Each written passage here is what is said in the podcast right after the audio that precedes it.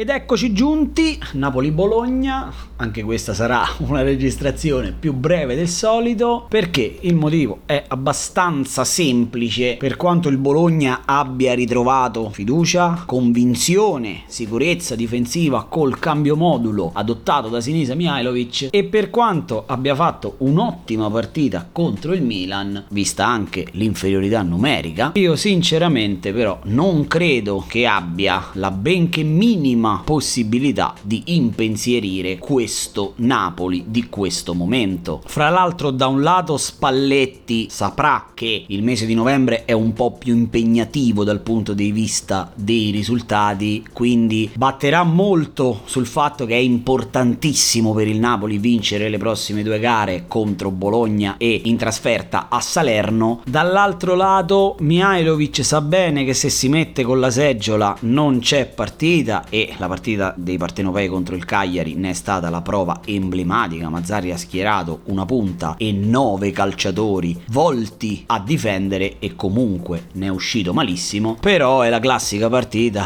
dove se ti schieri dietro le prendi, se cerchi di offendere lasci campo aperto, campo alle spalle, che è la soluzione ideale per Osimen. Io insomma questa partita la vedo un po' come Empoli-Inter e un po' come anche la partita della Roma contro il Cagliari abbastanza segnata, abbastanza indirizzata. Fra l'altro negli anni passati Napoli-Bologna ci ha regalato tanti bonus e goleade al fantacalcio. Pertanto parto subito con i nomi, cominciando da quello sconsigliato che, incredibile, gioca nel Bologna e si chiama Lorenzo De Silvestri. Calciatore che ha cambiato ruolo passando da fare il terzino a giocare a tutta fascia nel 3-5-2 di Mialovic, calciatore molto affidabile, molto amato e acquistato dai fantallenatori giocatori, sempre tenuto in considerazione anche contro squadre più blasonate, in questa partita io lo terrei fuori perché graviterà nella zona dove il Napoli ama costruire maggior parte delle sue proposte offensive. Salto subito, invece, concludendo la registrazione, al nome consigliato che gioca nel Napoli, c'era un ballottaggio fra due persone, uno era Elmas, ma il labiale di Spalletti nel finale di Roma-Napoli quando in tv è stato stato inquadrato mentre diceva e strillava Elmas ti spacco la testa, mi ha fatto desistere da questa scelta e opto per un romantico nome che è quello di Dries Mertens. Ciro, come ormai è stato ribattezzato, è un'icona, un talismano, un calciatore che a Napoli ricopre un ruolo speciale nel cuore dei tifosi. Probabilmente non partirà dal primo minuto perché Spalletti la vedo dura che cambi radicalmente la squadra, però è un calciatore che potrebbe trovare spazio, è un calciatore di cui il Napoli ha bisogno, anche perché a breve ci sarà la Coppa d'Africa e quell'ossatura centrale formata da Koulibaly, Zambuanguissa e proprio appunto Osimen, inevitabilmente due o tre partite le salterà e quale migliore occasione di un Napoli-Bologna in infrasettimanale per far mettere dentro le gambe di Dries Mertens qualche minuto e speriamo qualche bonus per i fantasmi allenatori che l'hanno acquistato al loro fantacalcio.